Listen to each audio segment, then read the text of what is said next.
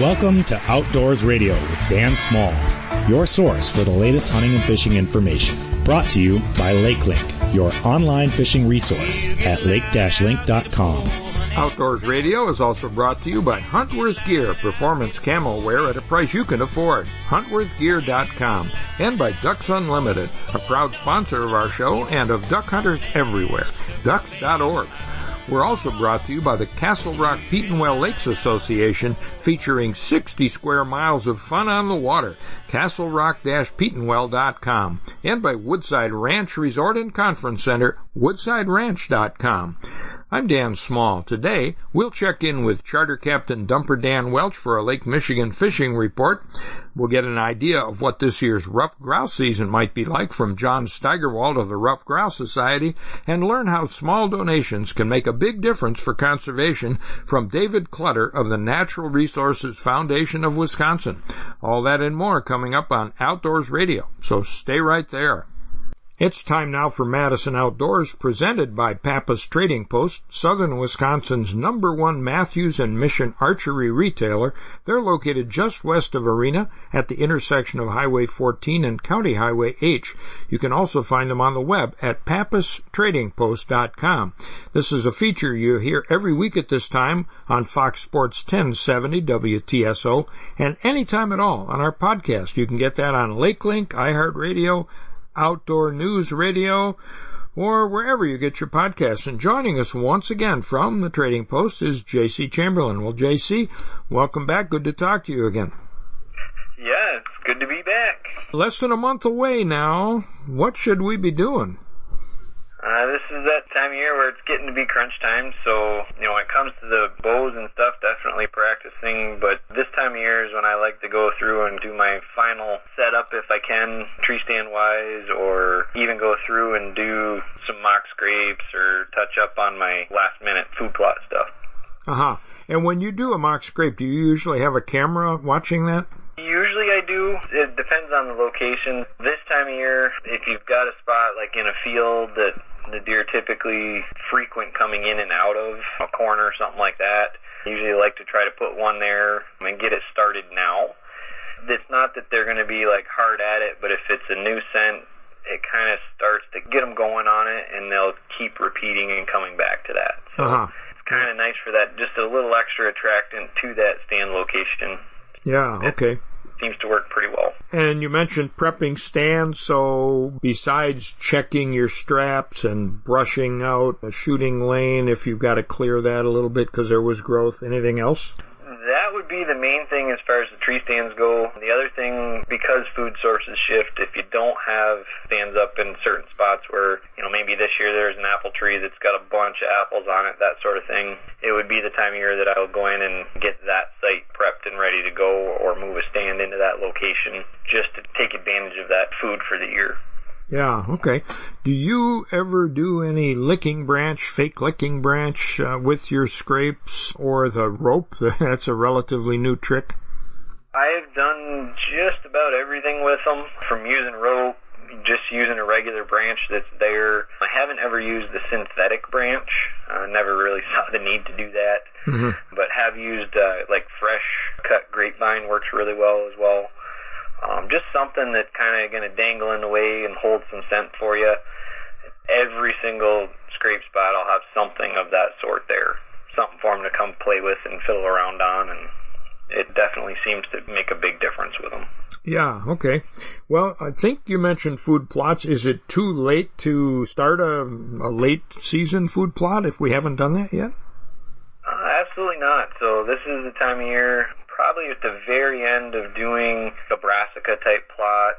It's still time, but it's going to be right at the end of that. This is when I usually would switch to doing radish, uh, wheat, rye, the cereal grain, uh, just somewhere up through about that first probably five days of September. You can plant those cereal grains. But definitely, you know, this last week of August, first week of September, still plenty of time to get a plot in. Just have to be careful what you're planting. Okay. And of course, the season opens on the 16th this year, which is pretty doggone early, especially when we're looking at the weather we've had this week. I think water is going to be a concern or an interest in, for deer, isn't it? Yeah, and we're lucky enough to get some water here at least since we talked last time, but since then it's been super dry and super hot. You know, I can't help but think that, you know, water holes are going to be a big hit, especially come that time of opener unless we get a bunch of rain by then, but definitely the deer started switching back onto those pretty hard now. Okay. And of course, practice.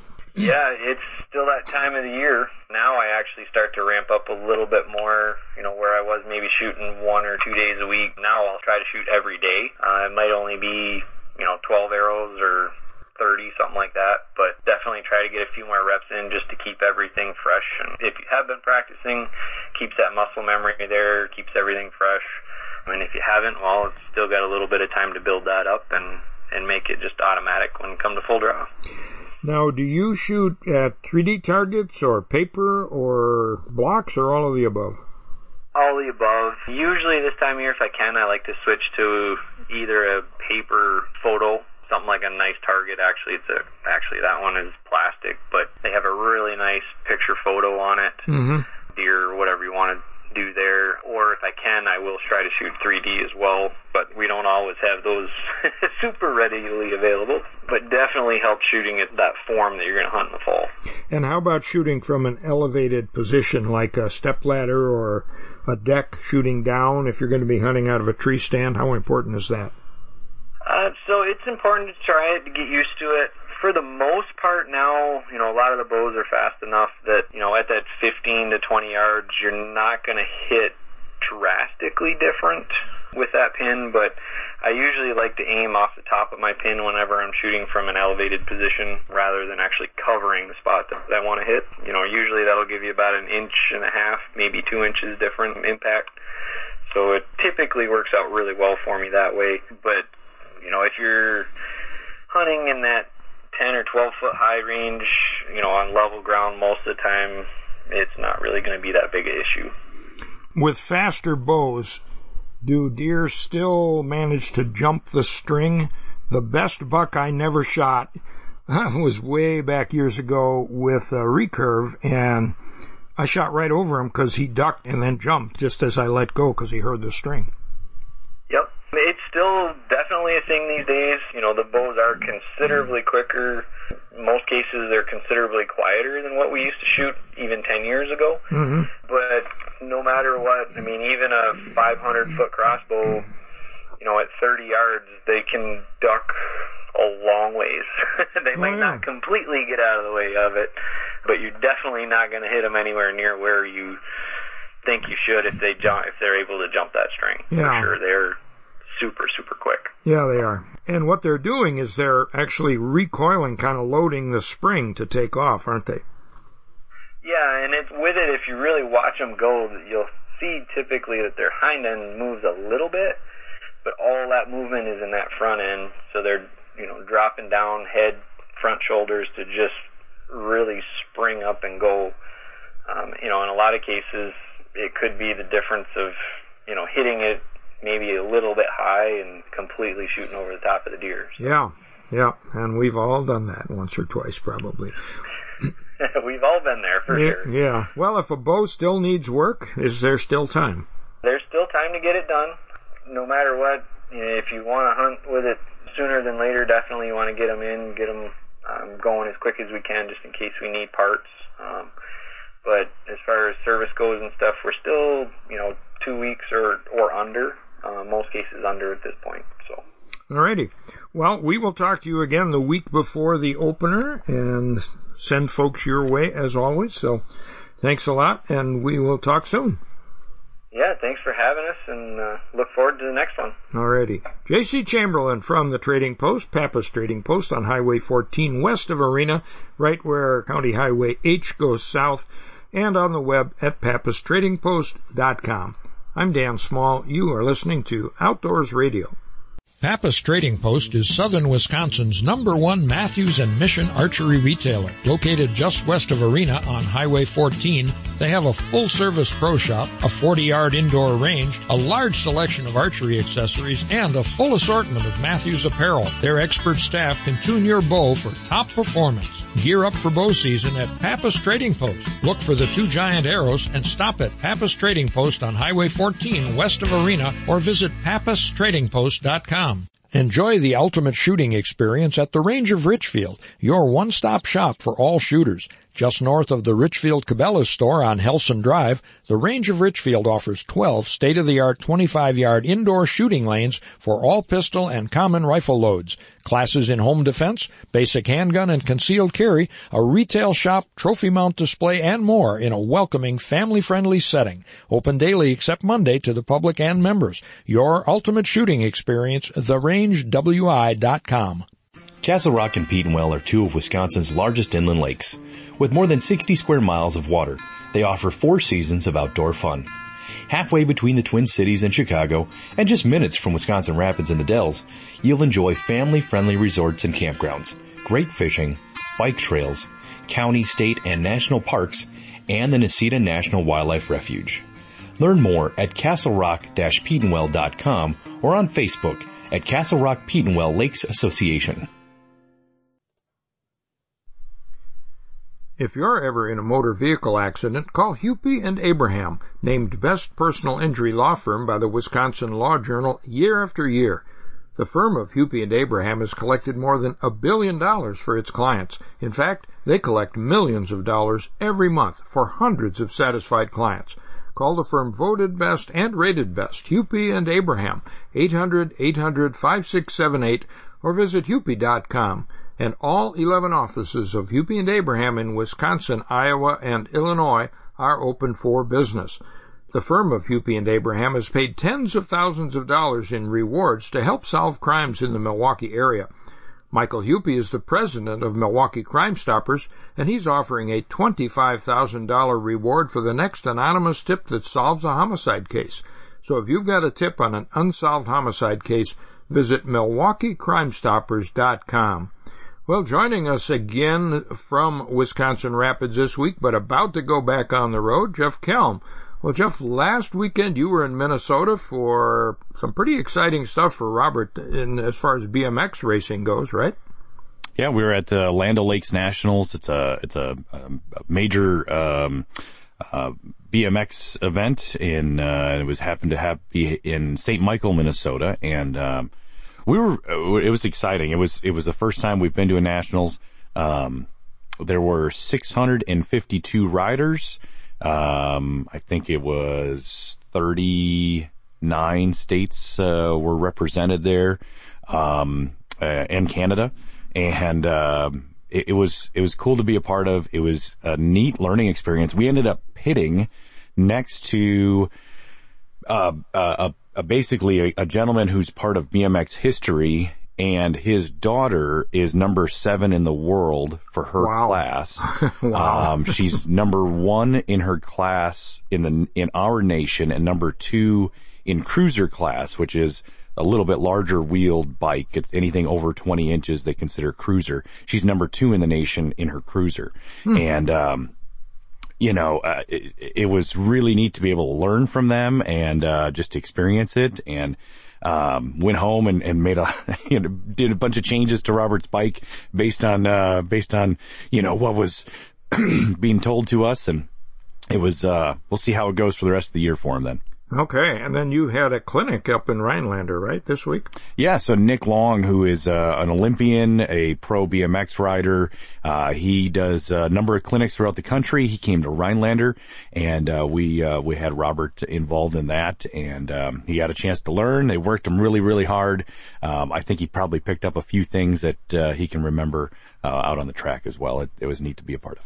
Well, he's going to be a force to reckon with. Yeah, you you know you you hope so. He wants to be. He yeah. wants to be. Yeah. Well, that's that's a good part of it. The uh, the drive and the ambition to do it. Well, I and you, have got a tournament then uh, this weekend. You're going to be busy. Yeah. Masters Walleye Circuit in Pickstown, South Dakota. Back out to Pickstown. All right. Well, I'm heading up to Lake Tomahawk this weekend for the World Musky Hunt. Three days of muskie fishing in the heart of the north where I hope it's cooler, although I see a cold front's coming through, so it may be even cooler than I anticipate, but boy, this heat wave this week was no fun to live with. Well, we've got room yet for two more guests on my trip to Lake of the Woods. It's coming up real soon. The dates are 11 through 15 September. We're going to Black Island and we fish for three days. We have great meals, guided fishing, everything's included. If you're interested, don't delay. Go to blackisland.com and look for trips and you'll find my name and you can learn all about it there and call the folks if you are interested in those two spots. And this is your last chance. One more week we're going to give away uh, tickets for Charlie Berens' matinee performance in Westby coming up on Labor Day weekend. That's September 2nd, Saturday at 3 o'clock. We'll tell you uh, more about it, but you can enter the drawing at 414-297-7554 or send me an email, dsoradio at gmail.com. Well, coming up, Jon Steigerwaldt of the Ruffed Grouse Society previews this year's grouse hunting season. David Clutter, Executive Director of the Natural Resources Foundation of Wisconsin, tells us how a small donation can pay big dividends for conservation. And Charter Captain Dumper Dan Welsch returns to report on Lake Michigan fishing action off Sheboygan and tell us where those migrating kings are right now. All that and more straight ahead on Outdoors on all that and more straight ahead on Outdoors Radio. For the nonprofit Ruffed Grouse Society, the well-being of the ruffed grouse and American woodcock is a special priority. But the Society's conservation work benefits more than just these two game birds. The organization's programs help a long list of other young forest wildlife, including songbirds that must have thick, brushy habitat to survive. For more information about forest wildlife habitat management, contact the Ruffed Grouse Society toll free at 888 join RGS. Enjoy the ultimate shooting experience at the Range of Richfield, your one-stop shop for all shooters. Just north of the Richfield Cabela's store on Helson Drive, the Range of Richfield offers 12 state-of-the-art 25-yard indoor shooting lanes for all pistol and common rifle loads, classes in home defense, basic handgun and concealed carry, a retail shop, trophy mount display, and more in a welcoming, family-friendly setting. Open daily except Monday to the public and members. Your ultimate shooting experience, therangewi.com. Here's a message from our friends at Remy Battery in Milwaukee, Escanaba, and Houghton. We at Remy Battery Company want to thank all of our customers and friends we have made over the past 90 plus years and your continued support of our local family owned company. Stop in and see the expertise of over nine decades of battery knowledge and customer service. Let us take care of the batteries for all of your needs, from power tools to sump pumps and ATVs to hunting decoys, even down to the smallest hearing aids. Big and small, we have them all. Stop in for a free battery and electrical check before you hit the road, trails, or waters. Don't forget to ask your sales representatives about volume pricing. Call Remy at 414-384-0340 or visit online at remybattery.com for all your battery and battery accessory needs. Pappas Trading Post is southern Wisconsin's number one Mathews and Mission archery retailer. Located just west of Arena on Highway 14, they have a full service pro shop, a 40 yard indoor range, a large selection of archery accessories, and a full assortment of Mathews apparel. Their expert staff can tune your bow for top performance. Gear up for bow season at Pappas Trading Post. Look for the two giant arrows and stop at Pappas Trading Post on Highway 14 west of Arena or visit pappastradingpost.com. Welcome back to your source for the latest hunting and fishing information. Outdoors Radio with Dan Small.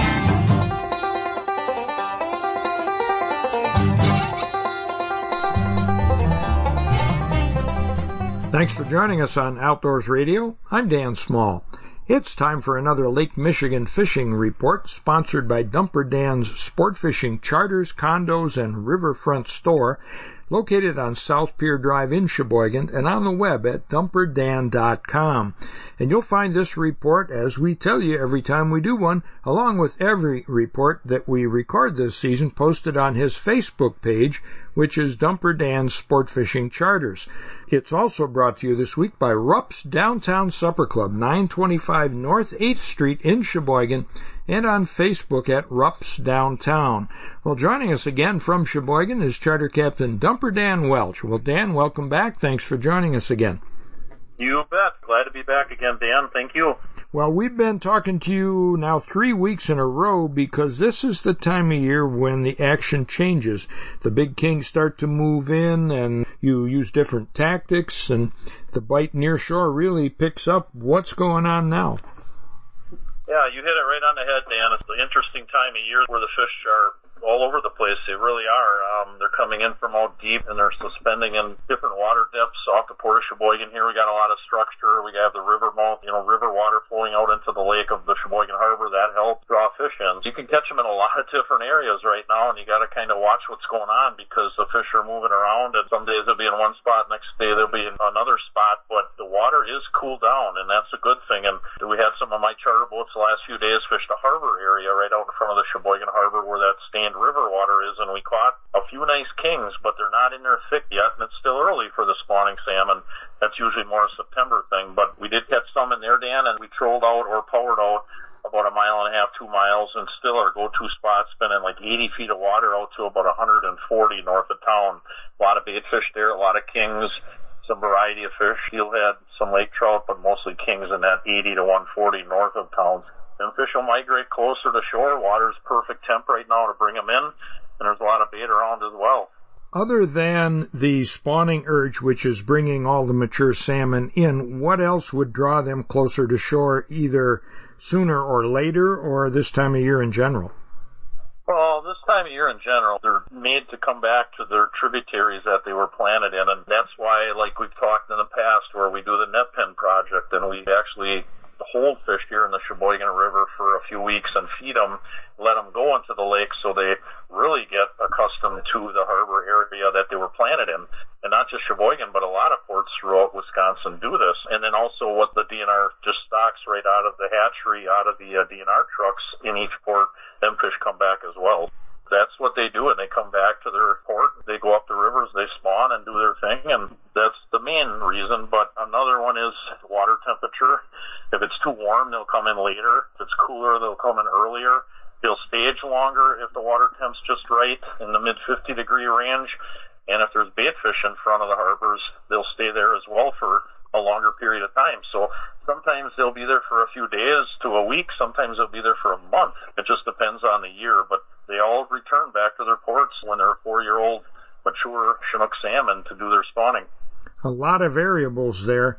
And you're on top of it because you've got six boats that are out just about every day. Do you have openings now for what's left of August, which is only about a week, and uh, coming into September?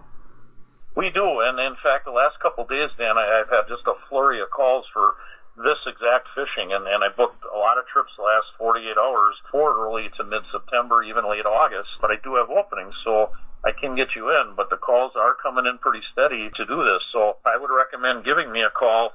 920-377-1147. You'll talk to me, Dumper Dan Direct. I'll get you exactly what you want to do and dates and times lodging or no lodging, fishing morning, afternoon, what have you. But get on out here and do it because it's kind of a special time of year. It really is because uh, a lot of my veteran captains that have been here a while really get excited about this time of year because we like fishing in close for these mature salmon and that's what people come here to do in the fall season and there's still good eating you can grill them you can smoke them but you can also mount them if you get a big one that's you know 25 30 pounds or better too is this an accessible fishery for somebody who's got a good sized boat and has never done it? A very good question. And, and this time of year, a lot of them folks do target this and it's easy access. You know, you don't really have to run hardly anywhere to get to them. It's not like you're powering halfway across the lake or something because they're right out in front and they're close to shore and any size boat really. I mean, you can, we've seen them 14 foot on up, you know, and, and yeah, if you can put a couple Dipsy diver rod setups on there, a couple board planer rod setups, if you're able to put a couple downriggers on your boat, you're good to go. And you can definitely fish these fish and, you know, you're fishing 20 to 40, 50 feet of water. So not too hard to get down to them depths with just about any kind of equipment out of any kind of boat at this time of year. And pier anglers too. I mean, our piers, you know, they're in great shape. We just, the South Pier just opened up this year. They rebuilt the South Break wall The north pier at Sheboygan's in great shape. You can walk out on both piers and fish both sides and catch salmon if you don't have a boat as well. And I imagine you see an occasional kayak angler too. We do not so much in this port as much. There, Port Washington, there's a lot of them I heard in Milwaukee, but there are a few of them around. Most of them actually kind of troll. Uh-huh. It's awful hard to anchor in traffic. You got to kind of be careful with that because you can't block a navigable waterway Yeah. by anchoring like that. But most of them troll. They paddle away and they catch them, and uh, looks like a lot of fun too. You know, on a kayak.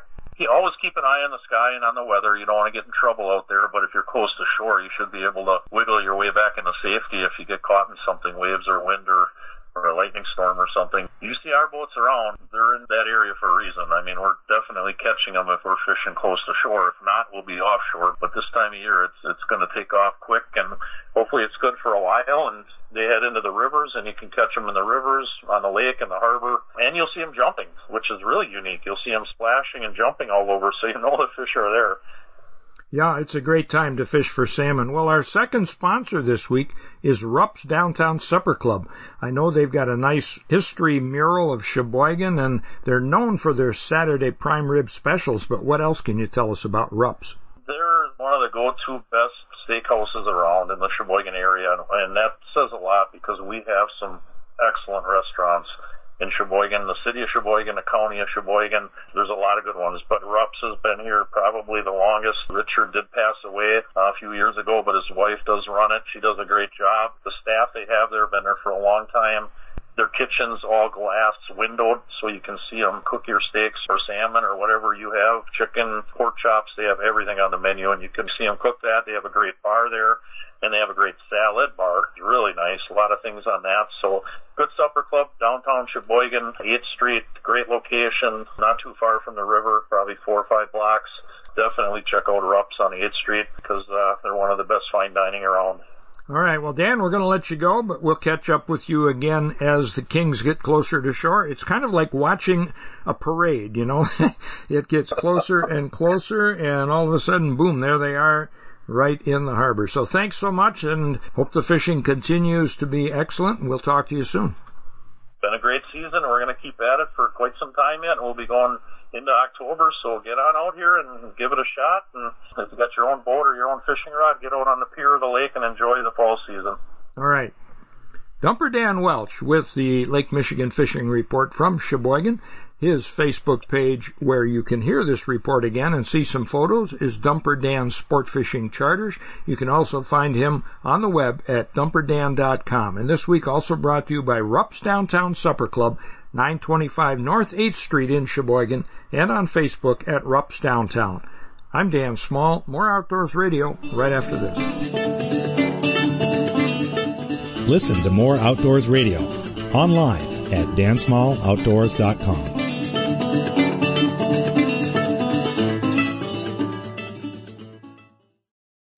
Welcome back to Outdoors Radio with Dan Small.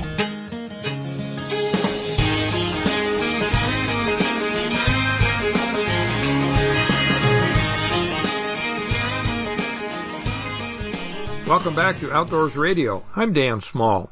With hunting seasons just around the corner, many of us will be purchasing new hunting licenses and selecting our antlerless deer tags, also buying additional bonus tags for antlerless deer and fall turkey in many cases. And when you do any of these transactions, either online or in person, there's also the option of making a donation to the Cherish Wisconsin Fund. And joining us now to tell us what this fund is all about and how it works is David Clutter. He's the executive director of the Natural Resources Foundation of Wisconsin. He's been on the show before, and their website is an easy one to remember, wisconservation.org. David, welcome back and thanks for joining us again. Thanks for having me, Dan. I appreciate it. You bet. Now, for people who don't know or have never heard of it or have forgotten, what is the Cherish Wisconsin Outdoors Fund? The Cherish Wisconsin Outdoors Fund is a permanent endowment, And it was actually created as an act of the Wisconsin state legislatures. Back around 2011, 2012, the Natural Resources Foundation of Wisconsin, uh, under Charlie Luthin at that time, had worked with the DNR to create an idea that they brought to the state legislature and got overwhelming bipartisan support for this. And essentially it was creating a permanent endowed fund to provide, you know, a permanent source of funding to care for, manage Wisconsin's public lands. The Cherish Outdoor Fund, you know, supports primarily habitat management, ecological restoration projects, and it's on land that's owned by the state. So these dollars goes to the endowment that is held by the foundation and then those distributions are made to go on state land for land management purposes. And we can get into a little bit more of the detail, I suppose, as we talk further. Sure. Now, some people might ask, well, wait a minute, don't DNR funds already support management of state-owned land? Well, they certainly do. You know, Pittman Robertson dollars, and you know there are different sources of revenue for managed land. But the Cherish Fund is yet another opportunity to provide long-term financial support. A lot of the funding that comes to the state is federal funding. You know, federal funding, state funding comes and goes, and the hope is that you know this will be a growing pot of money that will support land management and restoration efforts long term here in the state of Wisconsin. I mentioned at the beginning of our conversation that people have the option of donating when they buy a license. How does that work? It's quite simple. I bought my fishing license here earlier this spring. You go into DNR's Go Wild system. When you're going through, you are prompted at the end that if you'd like to make a voluntary donation, you know, you can click on the cherish box and you can make a donation of whatever you see fit. You know, many of our donations are small, $2, $4. So anyone through that process can donate, you know, uh, any amount of money that they choose to go into this permanent fund. And I believe I mentioned that the act was established in 2012. The fund then was established formally in 2013 and today it's grown to about 2.1 million. It's really growing nicely, due in, in great part to voluntary contributions from hunters and fishers. And why was it created initially? I think it was created because, especially when we're looking at state natural areas, wildlife areas tend to have a little more money available, but not always. But state natural areas and a lot of communities in southern Wisconsin, you know, southwest, southeast, in these what were historically fire dependent communities or disturbance dependent communities, you know, the prairies, the oak savannas, the oak woods, some of the wetland systems, they need some additional love. So we're able to provide good dollars from PR and other federal sources. There needs to be more investment in our land management around Wisconsin, and especially in these disturbance dependent communities. Okay, so you have a fund and people can donate, can contribute to it. I imagine you have other sources of income to the fund as well. Are there larger donors other than the two and five and ten dollar license buyer donors? Yeah, absolutely. That's the easiest way to give is just when you're purchasing your hunting or fishing license, you can just give a voluntary donation. But other individuals have stepped up and really provided much larger gifts to this fund to grow it more quickly. You can do that through, you had mentioned our website before, wisconservation.org slash cherish. And that would bring you to the Cherish funding site where any individual, whether you're a hunter or a fisher, can support the Cherish fund. So how does it work now? You manage the fund, and where does the money go and how is it distributed? Yeah, it's a, it's a great process, I think, that our NRF and partners have worked out. The fund is held by NRF, and we invest those dollars with TIAA. And generally speaking, TIAA and our, our investing partner would manage for, say, 6 to 7% investment return. We generally distribute on an annual basis, and the distribution rate right now is 4.75%. So the difference between 4.75% and our growth goals of 6 or 7%, that difference stays with the fund. So essentially grows with inflation over time. So we're not losing the power of that fund over time. but we're also then making annual distribution year after year after year. And then we're putting a little bit back into the fund. The fund will continue to grow. And then over time, as this fund continues to grow, it's going to spit off more and more dollars that we can use toward managing lands. And the process is, I think, a really thoughtful one. The DNR has established a stakeholder group made up of backcountry hunters and anglers, Pheasants Forever, Ruffed Grouse Society, Wisconsin Conservation Congress, uh, Wisconsin Wildlife Federation, and others. And the stakeholder group basically is there to provide feedback on DNR recommendations for how these dollars are spent. So DNR staff will pull together a bunch of projects where they need money or they can't get money for whatever reason. They'd really like to invest more into these specific lands. They bring the stakeholder group together. The stakeholder group then makes recommendations and then DNR generally acts on those recommendations. And then our board of directors signs off on those recommendations and we make those distributions then directly to the DNR. I like the fact that you've got that intermediate group, so to speak, that is reviewing the requests for funding. That, Absolutely. That means that we have input really from organizations that I'm sure many of our listeners belong to. So that's a good Absolutely. thing. Very good thing, I think. What kinds of, what kinds of projects are done? Well, they run the gamut. Just this past year, there were a couple of really innovative projects. There's the Cranberry Creek Native American Mound Group Protection and Ecological Restoration Project. That's a long name. Mm. Another is a, the Pierce County Islands Wildlife Area Restoration, really looking at habitat restoration for waterfowl primarily. Back in 2001, we funded the White River Fisheries Area.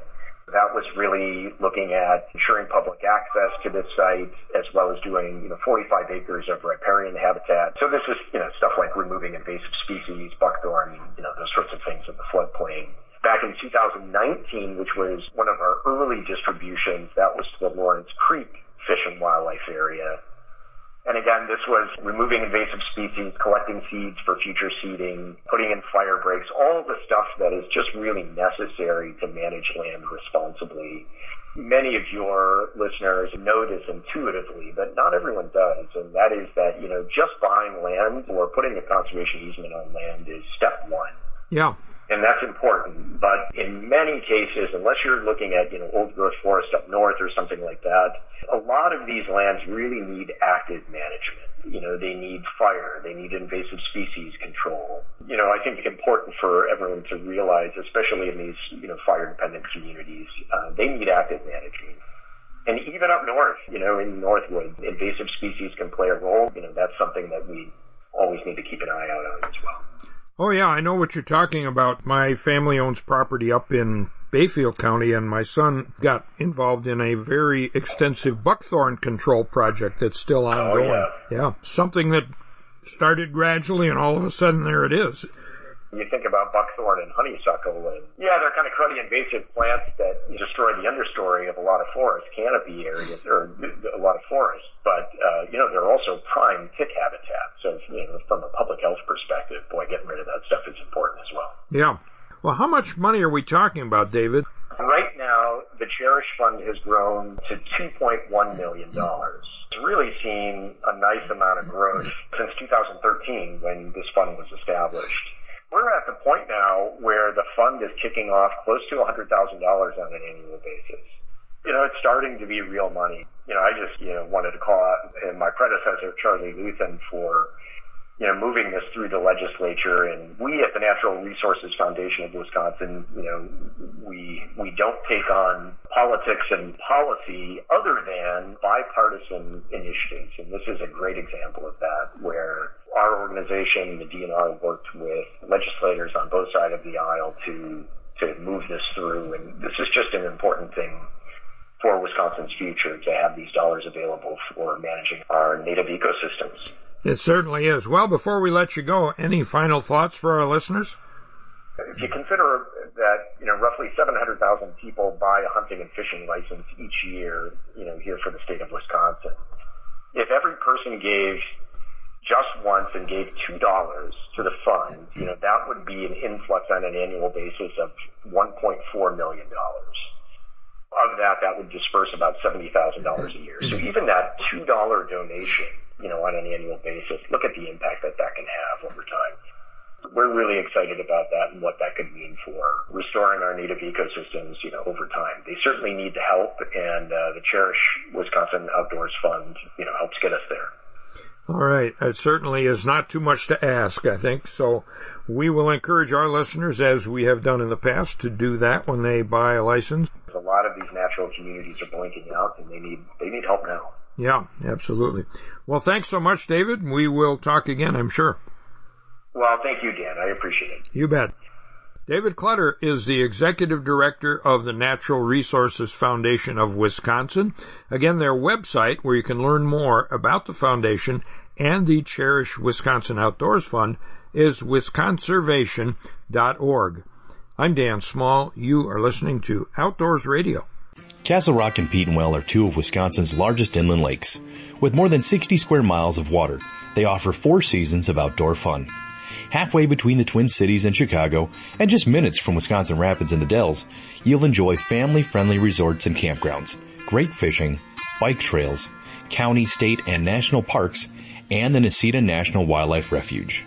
Learn more at castlerock-petenwell.com or on Facebook at Castle Rock Petenwell Lakes Association. Step outside, let us be your guide. Florence County, Wisconsin. Are you looking for that perfect Northwoods destination for outdoor recreation? Florence County has over 200,000 acres of uncrowded public land with 160 plus miles of beautiful ATV UTV trails, many lakes and rivers to fish or paddle, seven wild river waterfalls to explore, horse trails with campgrounds, and friendly bars and restaurants. Go to exploreflorencecounty.com and plan your trip today. Since our inception, Huntworth has worked relentlessly to incorporate innovative technologies and forward-thinking design into affordable camouflage apparel. Our gear, designed with the disruption camo pattern, utilizes computer-generated graphics featuring a high level of random and abstract visual noise to help you remain undetected in the environment. So whether you need the latest in hunting gear technology or clothing that just simply fits your lifestyle, Huntworth gear is what you're looking for. HuntworthGear.com. That's HuntworthGear.com.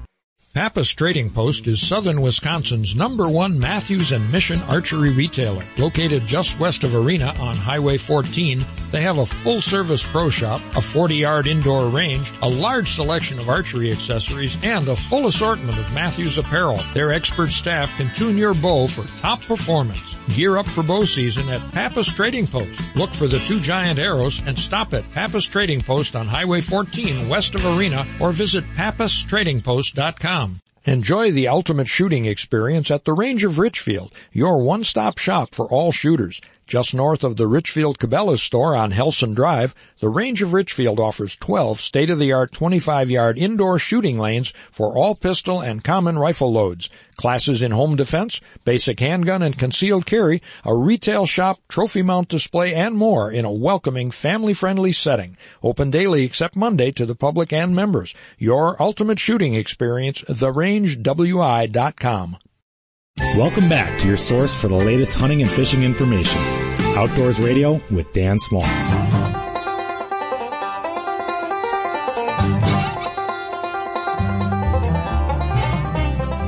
Welcome back to Outdoors Radio. I'm Dan Small. The ruffed grouse and American woodcock societies have been improving forest habitat for these and other young forest species for more than 60 years. You can learn more at ruffedgrousesociety.org. And joining us for an update is Jon Steigerwaldt. He's a regular on the show. He's the Great Lakes and Upper Midwest Forest Conservation Director for the Ruffed Grouse and American Woodcock Societies. John, welcome back and thanks for joining us again. Good to be back once again, Dan. I would imagine you have some projects going on in the summertime, um, habitat work or stuff like that. Summertime is an exciting time of the year to be not just working on habitat projects, but lining up habitat projects. A lot of our forest work in the state happens actually in the wintertime if the soil types on your property are a little bit heavier, a little bit wetter, and, and not supportive of equipment and heavy machinery and, and logging equipment, we're blessed in the Great Lakes season with, with the winter season that helps to make our ground frozen and solid for heavy equipment to operate on. So we're, we're busy right now actually lining up a lot of project work to happen this winter, as well as also going after and working with partners on on securing the funding sources for a lot of the habitat work we're going to be planning for the next several years. Well, that's great, and we will hear more about that as it gets into fall and winter. But since we're very close to the opening of ruffed grouse and woodcock seasons, well, less than a month away now, how do things look? Was this dry weather good or bad for those species? Well, if your listeners aren't aware, you're not accustomed to ruffed grouse hunting, the Wisconsin DNR does what are called drumming surveys every year for ruffed grouse, and they use that drumming information to help index the population to basically see if the population is going up or going down and, and monitoring long-term trends of the population. And even with the ruffed grouse population in the Great Lakes region, the population is cyclical. About every 10 years, the population goes up and goes down. It's part of a longer-term cycle, these population trends. Currently, we're in sort of this downward portion of this cycle. So the population we know is decreasing against part of longer term trend, this 10 year trend going up and down. This spring, Wisconsin DNR and even some Ruffed Grouse Society staff that work in partnership with the Wisconsin DNR went out and did drumming surveys, listening for Ruffed grouse drumming, and used that information to look at what the population is currently doing.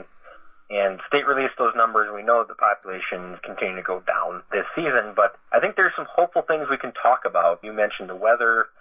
This year being as dry as it was actually could have created some favorable conditions for ruffed grouse we do have a lot of concerns when it comes to our spring months. You know, if we get heavy spring rains, downfalls, late season frosts, things are not timed very well with the ruffed grouse drumming, mating displays, as well as nesting. Or even right after the nesting is completed and you have a bunch of young, tiny ruffed grouse brood running around foraging for insects. Those young brood are highly susceptible to that exposure that could happen from some of those heavy spring rains or even some nest failures that happen because of, of, those heavy spring rains, colder, wetter conditions. We get nests that fail and birds might have to re-nest actually later on, which takes energy to do, time, resources, and exposes birds to predation. But we were really fortunate this year that our spring rains concluded relatively rapidly. We're maybe not as lucky as you know we'd like to be. We, we still very much are in a drought system for other considerations, but overall, I think the survivability of that spring was really good for ruffed grouse and other ground nesting birds, and that may very well help us going into the season. I'm not going to say that's going to be the best season across the board, but I think there's likely going to be some very good pockets of birds that people who are willing to hunt and search for those birds are going to be able to get into some good birds this season. Are you hearing any reports on broods, brood sizes, or numbers of broods? I am. You know, a lot of that's anecdotal. You're hearing the positive observations. You're never hearing the negative observations. Our RGS, we don't really get into as an organization season forecasting. Right. But I can I can say that it's going to be hopeful. It's going to be a hopeful season. You know, based upon some of the anecdotal data, where people have been seeing ruffed grouse. You start to see more ruffed grouse at the side of the road one year than another. It, it's anecdotal data. You can well, it might be a better season this year. Or if you're walking the woods and you come across a mother ruffed grouse with a relatively large brood, and you do that relatively frequently in one area over another, you can kind of anecdotally say, well, this area might be actually a nice little hot spot to come back to later this year. Yeah, okay. Well, speaking of hot spots and hunting, Grouse Camp is now an annual event that RGS has been doing for several years, I believe in a number of states, but here in Wisconsin, I was there one year and you've done it again, I think two or three times. It's up in Eagle River, isn't it? Yes, it is. It'll be the fourth year that we've run Grouse Camp in Eagle River, Wisconsin. Uh, we host it at Trees for Tomorrow. It'll be on September 22nd through the 24th. It's a learn to hunt event. It's not necessarily for youth. It can be for youth or middle-aged hunters or older hunters, people who maybe have hunted pheasants before, ducks, turkeys, but never have given ruffed grouse hunting a try. You know, it could could be your deer hunter who's never even bird hunted before, or you know somebody who they've completed the hunter safety requirement. They've got themselves a Wisconsin hunting license for ruffed grouse it's for small game, and they'd like to learn more about ruffed grouse hunting. We kind of do a, a bit of a broad-based educational mentoring program where different seminars on ruffed grouse habitat, where to look as far as resources to find the covers that ruffed grouse are utilizing. We go over like ruffed grouse biology, ecology, as well as tools for like navigating in the woods, compass, GPS. We also talk about proper clothing, shotguns, and even bird dogs. It's pretty all encompassing. There's also a very good social atmosphere with it. We do have campfire socials as well as uh, cooking demonstrations for wild game, and even a whiskey tasting. This year, by popular demand, we're also bringing back a Friday night pig roast dinner. Nice, nice. Yeah, I attended, I think it was the first one. It's very comprehensive and all those activities you mentioned are available to attendees. Is there a deadline to sign up? Unfortunately, Grouse Camp is sold out this year. We actually, we sold out a little bit early. However, it is an event that we, we do plan to continue to host it well into the future. I guess will be our fourth grouse camp at Trees for Tomorrow in Eagle River. We are putting on grouse camp this year thanks to a grant from the Wisconsin DNR for our three um, events and we hope to continue to pursue those grants from Wisconsin DNR and, and, continue to host this event into the future. Well, that's great, and I'll bet that pig roast had something to do with selling it out. But it, well, I think it's probably more the whiskey tasting. Oh, okay. But I will say that if you'd like to get involved with the Ruffed Grouse Society or attend one of our other events, we do have banquet events across the Great Lakes region all fall and into the winter. Feel free to find out where your local chapter is and see about getting involved and coming to one of our chapter events and you know learning directly from other RGS members uh, at those events. Find out more on the Ruffed Grouse Society website, ruffedgrousesociety.org, and go to membership. All right. Well, Jon, thanks so much for sharing that info with us and telling us about the grouse camp that folks now can look forward to next year. And I've been to many, many banquets over the years, and those are always fun. If you've never done one, it's something you ought to put on your list of activities to do this fall and winter. We will talk to you again probably after the season opens and see how your early season experience has been. Okay? Let's do that. All right. Jon Steigerwaldt is the Great Lakes and Upper Midwest Forest Conservation Director for the Ruffed Grouse and American Woodcock Societies. As we mentioned, the website where you can learn more about everything the societies do and the events that they have planned. You can find that at ruffedgrousesociety.org. I'm Dan Small. You are listening to Outdoors Radio. For the nonprofit Ruffed Grouse Society, the well-being of the ruffed grouse and American woodcock is a special priority. But the Society's conservation work benefits more than just these two game birds. The organization's programs help a long list of other young forest wildlife, including songbirds that must have thick, brushy habitat to survive. For more information about forest wildlife habitat management, contact the Ruffed Grouse Society toll free at 888 JOIN RGS. Since our inception, Huntworth has worked relentlessly to incorporate innovative technologies and forward-thinking design into affordable camouflage apparel. Our gear, designed with the disruption camo pattern, utilizes computer-generated graphics featuring a high level of random and abstract visual noise to help you remain undetected in the environment. So whether you need the latest in hunting gear technology or clothing that just simply fits your lifestyle, Huntworth gear is what you're looking for. HuntworthGear.com. That's HuntworthGear.com. Let us be your guide. Florence County, Wisconsin. Are you looking for that perfect Northwoods destination for outdoor recreation? Florence County has over 200,000 acres of uncrowded public land with 160 plus miles of beautiful ATV UTV trails, many lakes and rivers to fish or paddle, seven wild river waterfalls to explore, horse trails with campgrounds, and friendly bars and restaurants. Go to exploreflorencecounty.com and plan your trip today. Castle Rock and Petenwell are two of Wisconsin's largest inland lakes. With more than 60 square miles of water, they offer four seasons of outdoor fun. Halfway between the Twin Cities and Chicago, and just minutes from Wisconsin Rapids and the Dells, you'll enjoy family-friendly resorts and campgrounds, great fishing, bike trails, county, state, and national parks, and the Necedah National Wildlife Refuge. Learn more at castlerock-petenwell.com or on Facebook at Castle Rock Petenwell Lakes Association. Welcome back to Outdoors Radio with Dan Small.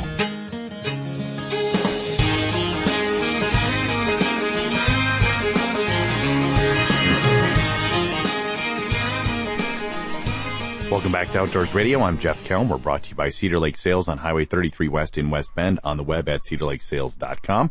Crestliner model year rebates uh, have been extended through the end of this month. Check out Cedar Lake Sales now for uh, those, and they're also taking storage reservations for this upcoming winter. Uh, past storage customers, you get the first chance, so don't uh, don't delay, and uh, your spot get taken up by somebody else. Check out Cedar Lake Sales website and Facebook page for details. We're also brought to you by Huntworth Gear, performance camo wear at a price you can afford. HuntworthGear.com by Ducks Unlimited, a proud sponsor of Outdoors Radio and duck hunters everywhere. To learn more about the world's leader in wetlands conservation, visit ducks.org. And we're brought to you by Castle Rock Petenwell Lakes Association, 60 square miles of fun on the water, castlerock-petenwell.com, and by Woodside Ranch Resort and Conference Center, woodsideranch.com. And if our TV show Outdoor Wisconsin is not airing where you live, you can always watch past episodes at milwaukeepbs.org. And our Deer Hunt Wisconsin show from the last several years is archived on the Deer Hunt Wisconsin TV YouTube channel.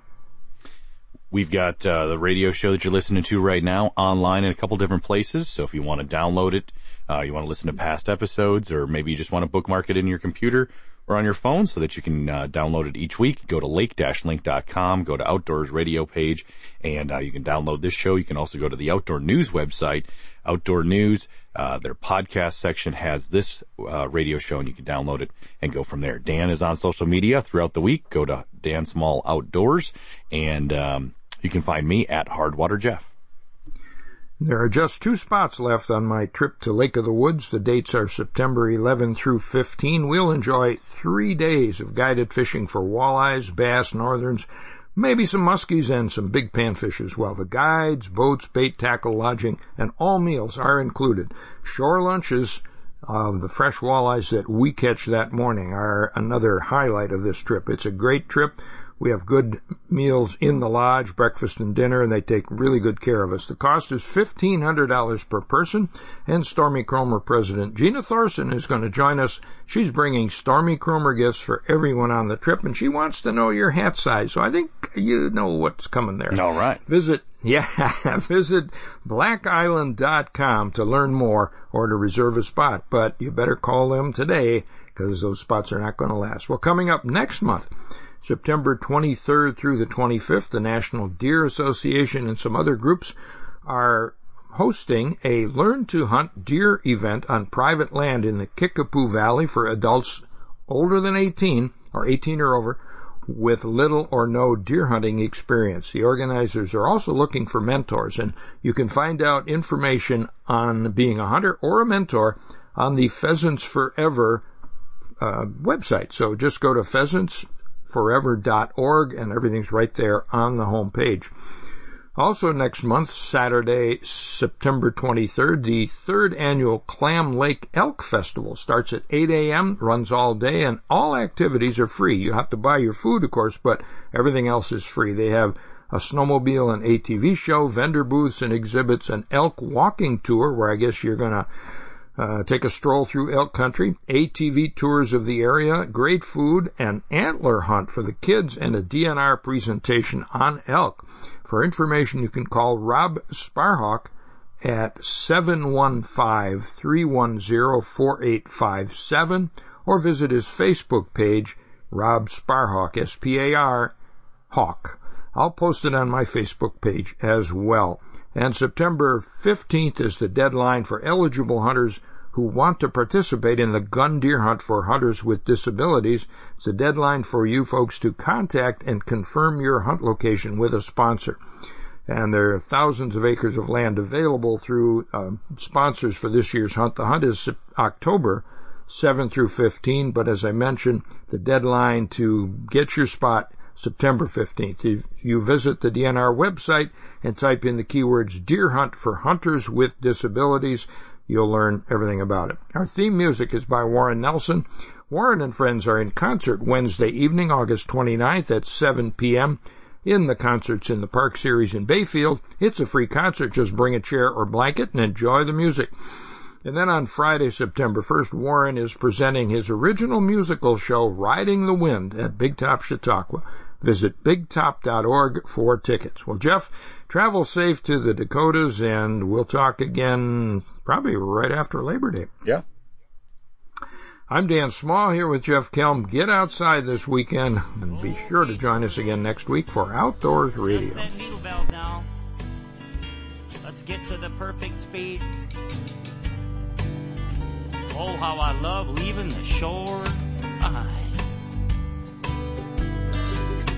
When the cool night swallows the moose's nose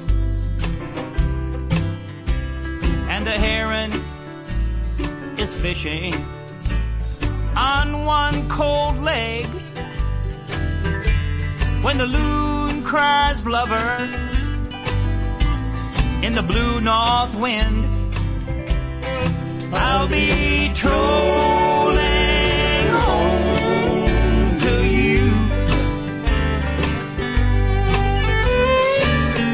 my wrist gets a little chilly. On the gunnel. When my lazy Ike is just too lazy to lure. When the worms go dry in the coffee can, honey, I'll be true.